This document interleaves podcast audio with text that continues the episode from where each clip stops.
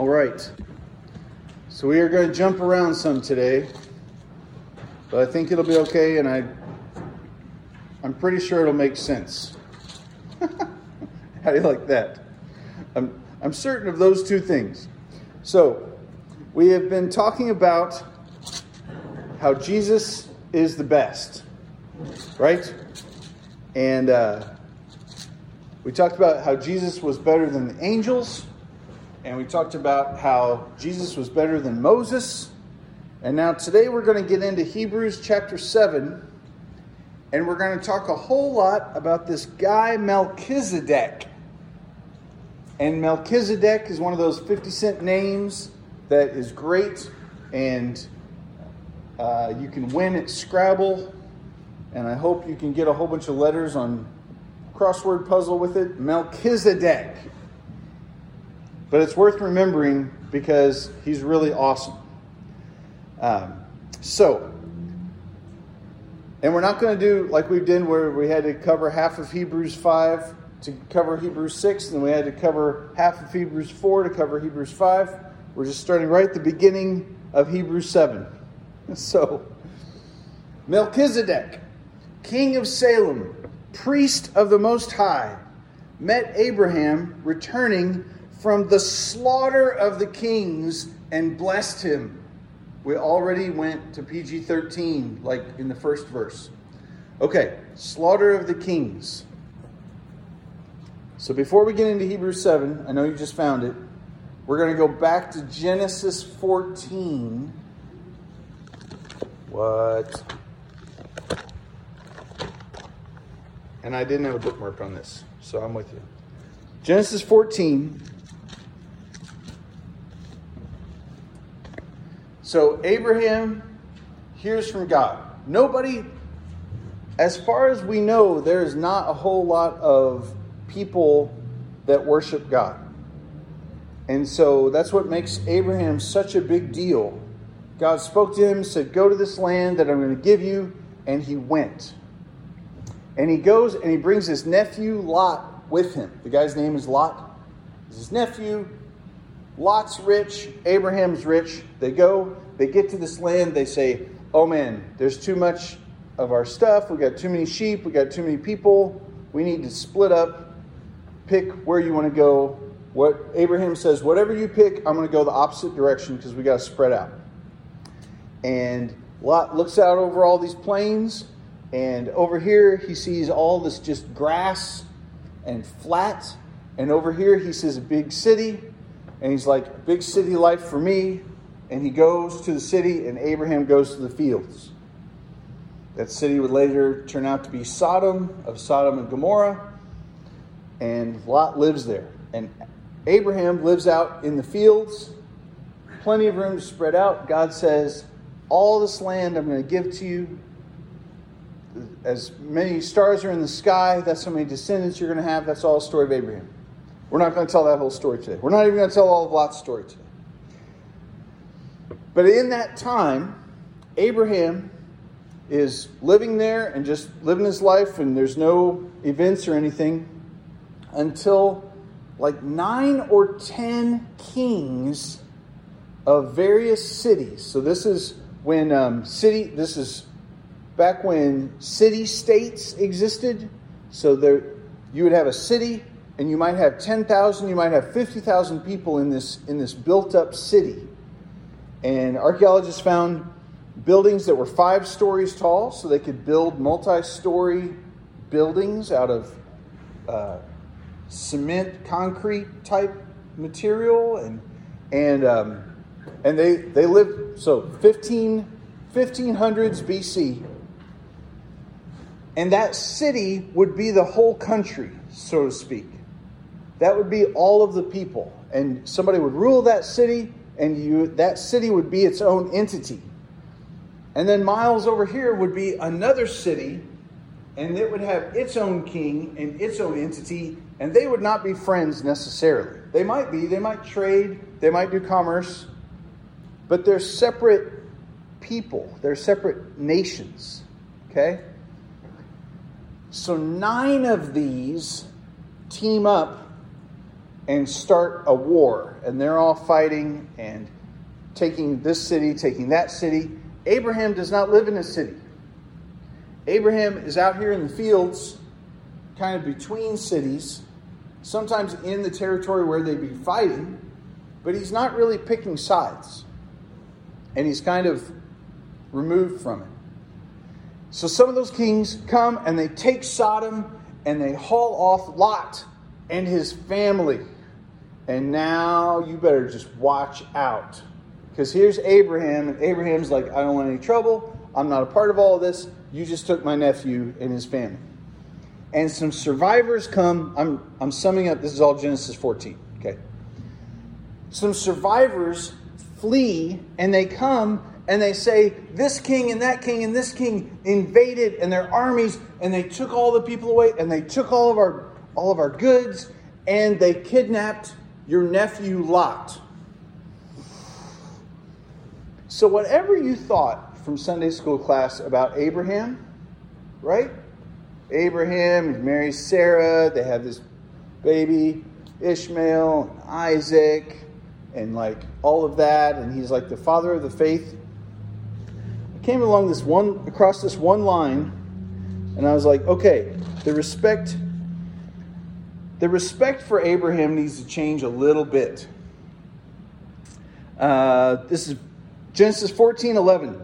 The enemy took all the possessions of Sodom and Gomorrah, all their provisions went their way. They also took Lot, the son of Abram's brother, who was dwelling in Sodom, and his possessions, and they went away. One who escaped came and told Abram the Hebrew, who was living by the oaks of Mamre the Amorite. All right, Genesis 14 14. When Abram heard that his kinsman had been taken captive, he led forth his trained men. Wait, trained men? 318 of them. 318 trained men. What are they trained in? Do you wonder? They went in pursuit of nine kings' armies, pursued them as far as Dan, and he divided his forces against them by night, he and his servants, and he defeated them and pursued them all the way to Hobah, north of Damascus. So Abram's like a ninja. The dude had 318 trained men go attack nine armies by night and beat them. Hauled off all of their spoils and possessions and rescued all the people. He brought back all the possessions, brought back all of his kinsman Lot with his all positions and the women and all the people. Like, we just got that in two verses, and no one has ever made an action movie about that. And I'm mad because I want to see that action movie.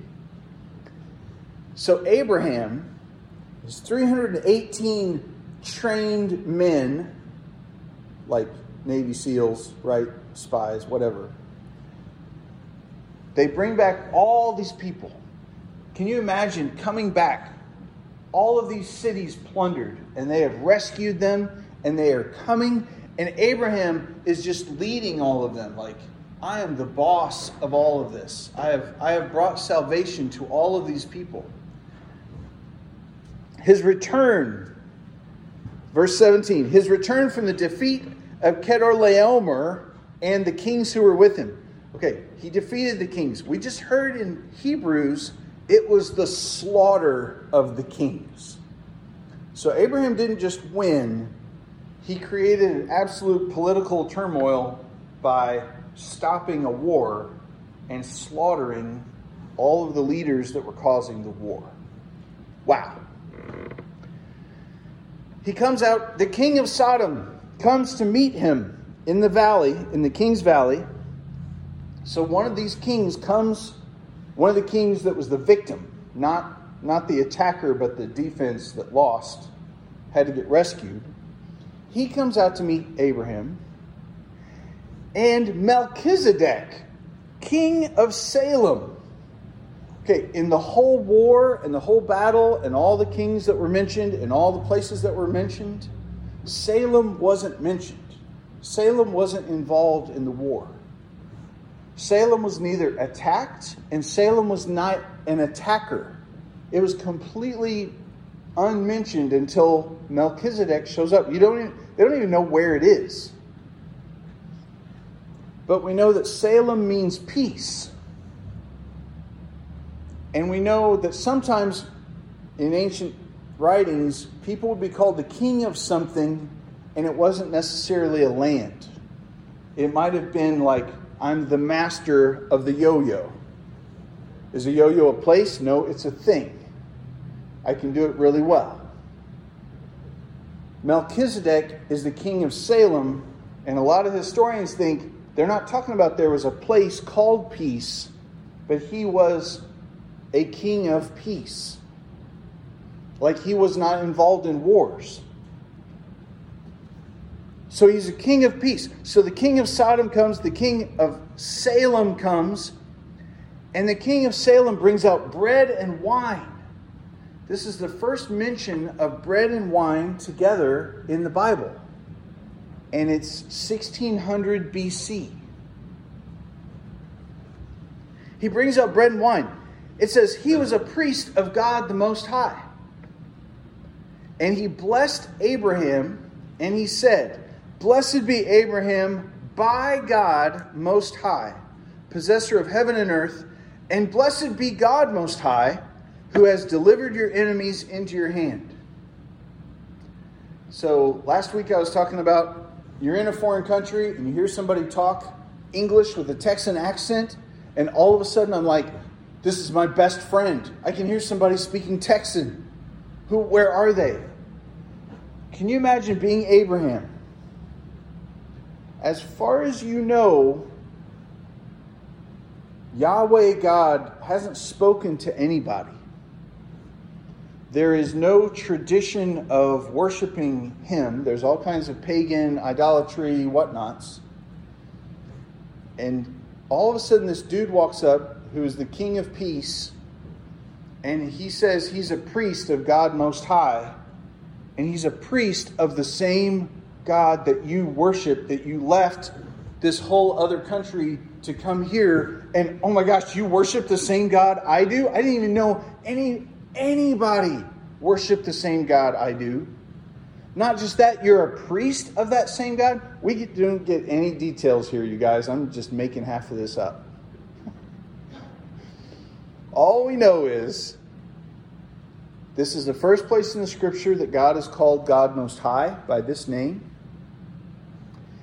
and we know that Abraham somehow knew that Melchizedek was a priest of the same God that he was following when he came from his land. And so Abraham is moved. He's at the front of this huge victory. The king of Sodom is standing there. He's got a plan. King of Sodom has a plan here. We're going to find out about it in a minute. And Melchizedek, king of Salem, prince of peace, oh, sorry, king of peace, shows up, says, May God be blessed, and praise God that he gave you this victory. And Abraham says, I'm giving you a tenth of everything. You are my bro. You are a priest. You serve the God I serve. I'm going to give you a tenth of everything. The king of Sodom sees that. It's like, whoa. Abraham is just giving out stuff. I mean, because obviously Abraham is the king, right? He just whooped nine kings, won all this stuff, freed all these people. Obviously, Abraham is going to be in charge of everybody. I better suck up to him and get on the good side like this king of peace just did. So the king of Sodom says, Look, you keep everything that you won all the provisions and everything. Just let me have the people. Just let me rule over my people. Now, on the one hand, this could be like uh, a, a, an honorable thing, right? Don't, you know, take my money, just don't hurt me. Take the VCR, just don't hurt the dog, whatever. The other thing is just practically how this will work out is if everybody has nothing, and they're all depending on the king, that makes the king more powerful than ever because the king still has stuff, right? Abraham says, No, I've lifted my hand to the Lord, the God Most High, possessor of heaven and earth, that I would not take a thread or a sandal strap or anything from you, lest you should say, I made Abraham rich.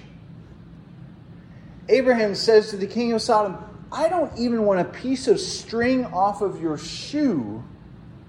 Otherwise, you will claim, I gave Abraham the string on his shoes. I don't want anything. I don't want any connection with you. Why would Abraham be so like, wow, dude? You were really nice to the king of Salem. Now the king of Sodom is here, and you're like, I don't want to, I do not even want a thread from you. Because I don't want you to brag. He must have known something about this king's character, right? He must have known something about this guy that he would brag I made Abraham rich. He says, I'll take nothing but what your young men have eaten and the share, you know, just like rent. Just what it cost for me to feed all these guys while I brought them back from their captivity. And that's it. So then they all go back to their life. Abraham goes back to his fields. Uh, Bible trivia thing, it's really awesome. Remember, Genesis 12 and 15 are big deals. Genesis 12 starts Abraham's life. Genesis 15 is God's covenant promise to Abraham. So when I say, all right, now we're going to flip back to Genesis 14 and read about this, you can be like, oh, I know this is about Abraham because Abraham starts in Genesis 12, and I know it's just before God's promise to Abraham because that's in 15, right? All right. That was a sign. So, who's Melchizedek? I just told you everything we know about Melchizedek. Good grief. Really? Yes. He showed up. He gives the first instance of bread and wine. He blesses Abraham, and he blesses Abraham's God. And up to this point, no one has blessed God in the Bible. Because Adam and Eve didn't, right? I guess Noah did. Noah blessed God, made sacrifices to him and all that. Abraham did, Melchizedek did. So Abraham gives Melchizedek. All right, now let's talk about priesthood. He said he was a priest. Remember, a priest is somebody that goes between God and man. And Melchizedek was a priest.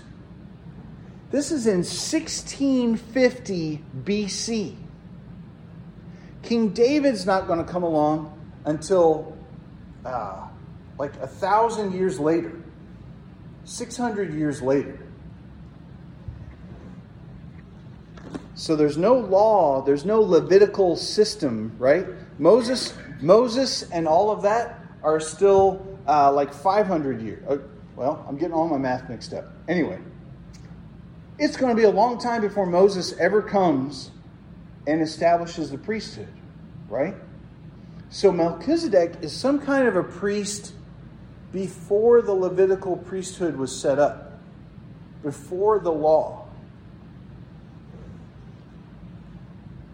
Years later, King David writes a song, Psalm 110.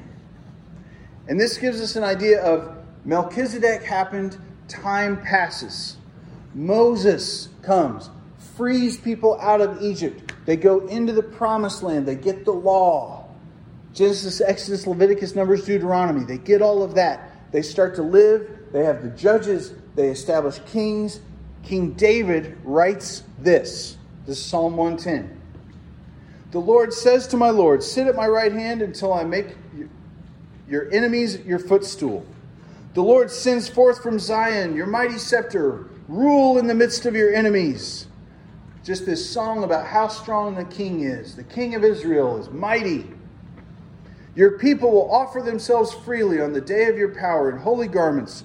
From the womb of the morning, the dew of your youth will all be yours. The Lord has sworn and will not change his mind. Like, doesn't this sound like a rah rah? Like, yes, the king. And you kind of think, David is writing this, he's the king. Is this kind of a rah rah about himself? Kind of weird. And then he says, You are a priest forever in the order of Melchizedek. All of a sudden, Melchizedek shows up. The Lord is at your right hand. You will shatter the kings on the day of his wrath. He'll execute judgment among the nations. He'll fill them with corpses. He'll shatter the chiefs over the wide earth. All of this language of Abraham sneaking at night, conquering these nine kings with 318 men, bringing back all this victory, and there's Melchizedek. So there's something about the priesthood of Melchizedek that goes with conquering kings and doing great things. And you're a priest forever. A priest forever. So, in the time between Abraham and Melchizedek, all the way up to the time of David, the rabbis would talk about Melchizedek like he came out of nowhere. Nobody knows who his parents were. He has no lineage ahead of him to lead up to him. And then he disappeared. And so these rumors began that he never died. And Melchizedek was a priest that had no lineage. He just came to be. And then he lives forever. Does this sound familiar? Melchizedek, a priest forever. And then all of a sudden, okay, if you're a priest forever, what does that mean? That means you could always, I know this sounds miserable. If you lived forever, you would never have to retire. You could work all the days of your life. but what if your job was to be between God and man? That would be a good job, right? This is not the pot room in Alcoa. You want to retire from there as fast as you can. Wow. You could be a priest forever in the order, by the order of Melchizedek, in the line, and just like Melchizedek is. Gosh, we have built all this up. So all that goes to the New Testament times, verse 3 He is without father or mother or genealogy, neither beginning of days nor end of life, but resembling the Son of God, he continues to be a priest forever. Melchizedek doesn't stop. And so if there was a priest that was like him, they would be a live forever priest that would never stop. Now, the priests in the order of Moses had to be descendants of Aaron, and they could serve as priests. And as Aaron's grandkids and great grandkids and great great grandkids had more kids, and they all had cousins, you had a whole lot of priests. And you had so many priests that now you're not even the high priest all the time. You get to do it one day and we all take turns. And you're the high priest for a day, and then the next day your cousin Larry is going to be the high priest for the day. And then the next day your other cousin. And then you're going to die. And when you die being a high priest, you're going to pass on your high priest powers to the next generation. And they're going to do that by baptism, by the way, but we're not going to talk about that today. And so you have a whole bunch of priests and they're all working hard and they all have to fill in and then they die and then more come. And they have to be descendants of Aaron. But then over here you've got this guy that's been around for a long time. And he doesn't die. And he can just be a priest forever. Not only that, he was a priest before Jewish people were invented. He's not a descendant of Abraham. He is his own person, which means he would be a Gentile.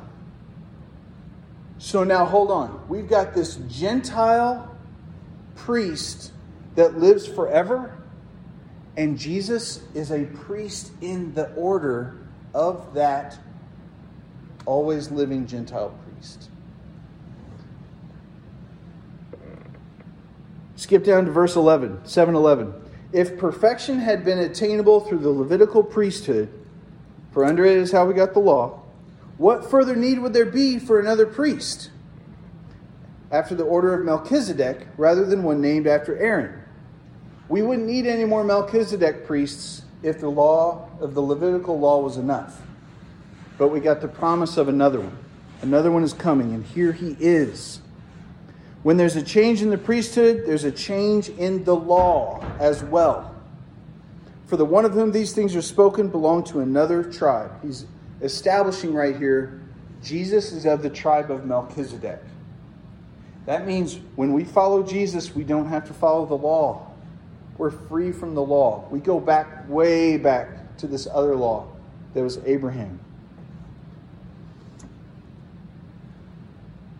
Then he quotes Psalm 110 You are a priest forever in the order of Melchizedek. One, the old commandment is set aside because it's weakless, weakness and uselessness. Can you imagine a guy saying that to a bunch of former Jewish people? The law of Moses, the Ten Commandments, is weak and useless. There's a better hope that is now introduced. A new oath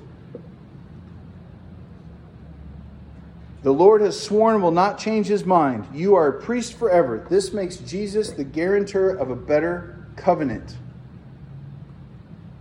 And then listen to this. The former priests were many in number, they were prevented by death, just like what I just talked about.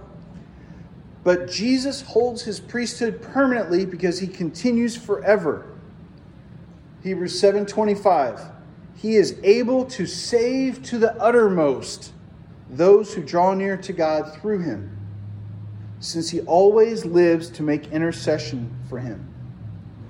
If you ever felt like, I am mostly saved, or I sure hope I am saved enough, I sure hope Jesus has rescued me enough to get to heaven. I know Jesus has helped me. Well, if Jesus has saved you, he has saved you to the uttermost. Other translations, I think the NIV says completely. There is no other thing that has to be added to Jesus' salvation for you to be saved. We don't have to add we don't have to add tithing. We don't have to add being a good person. We don't have to add anything. He is able to save completely everybody who draw near, draws near to God through him. So, anytime somebody puts a burden on you of you have to do this to be a Christian or Christians don't do this or that, I want you to remember Hebrews 27 25. That Jesus is able to save you completely. Completely. Jesus has saved you completely. You're not half saved, there's no partial.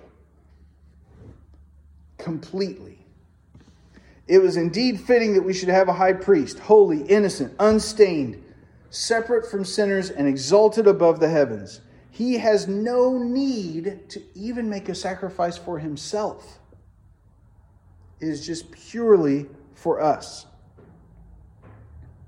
Okay, so I need to tell you about this thing because it's awesome. This is a V6 Jeep Special Edition Rubicon with the Rubicon outfit. It has a V6 engine, um, 3.6 liter Pentastar engine. It weighs 5,350 pounds, which is, is good because you don't want it to be too heavy because then you slide sideways down the hill, but you want it to have some weight so you can pull stuff and not just. Okay, this is Legos. This does not have a V6 engine. I mean, it's got this cool little thing that turns it, but you guys, why in the world did I bring my Lego, Levi's Lego? Not mine. I didn't say it was mine, it's yours.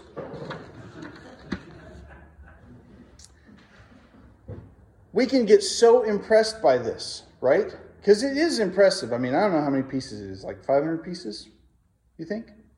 I don't remember. I didn't look that up. I looked up how big the real Jeep was a 270 horsepower. No. This thing is so tiny and so teeny. No offense. If you see a real Jeep, if you're like next to one and somebody revs the engine, if you are go out mudding in one and you get stuck in the mud and you take the winch off the front and you wrap it around a tree and you turn on the winch and you tow that sucker up out of the ditch and you're like, this is power. This is awesome. Don't confuse it with this. This is a Lego model. When God established the priesthood with Moses, he told Moses, Follow the pattern of what I showed you. So Moses builds this thing that looks like what he saw, but it's not what he saw. Moses saw a priesthood in which men, on behalf of all the people, would communicate with God. And that communication is what he made by the Levitical priesthood. What he saw was this Melchizedekian living forever among you for the Gentiles and all intercession. And so Moses sees this never dying, always living, bringing God to people thing, and he does the best he can with God's direction to build up all the Levitical sacrifices and all the holidays and all the worship and all of those things. And here's Jesus. So this that is it's awesome that we're talking about this at Christmas time. All of the burden that people put on each other of you got to do this, you got to do you got to be a good person, you got to do these holy things, you got to do all that business. That is just a play toy that distracts us from this real powerful thing that is Jesus, the high priest in the order of Melchizedek, being born and living among us. It's totally awesome that Melchizedek shows up 1600 BC. Wow gives us this glimpse. David sings songs about it, gives us all a historical tip to that there is a priesthood that's bigger than all of the amazing stuff that the Levites are going to do. Moses and, and the, the incense and the offerings and all of that is just a toy. It's just a model. And it's not an accurate model. It, he tried really hard and he made it really close, and it was a matter of life and death that it be accurate this this Lego model is pretty accurate. I mean, I can turn this wheel and the wheels turn. That's accuracy, right? But Jesus is the real deal. And he came as the priest to intercede and to be to be among us and with us. And as great as he is, greater, as great as a real V6 Jeep Rubicon is greater than a Lego model, Jesus' priesthood of intercession with us is greater than the entire Old Testament. All of any religious thing that we could come up with. So, let's pray. Lord, thank you so much that you, in your master plan, would show us so many ways that you love us and you care for us, but then ultimately you would just come and live among us and die for our sins and raise from the dead and just show us exactly what it is that you want to do. Lord, I pray that you would bless us this week, that we would see all of the ways that you are interceding for us and all of the glory of you actually coming and living among us from being a little bitty child all the way up to a man. We praise you, we exalt you, and we thank you, Lord. Amen.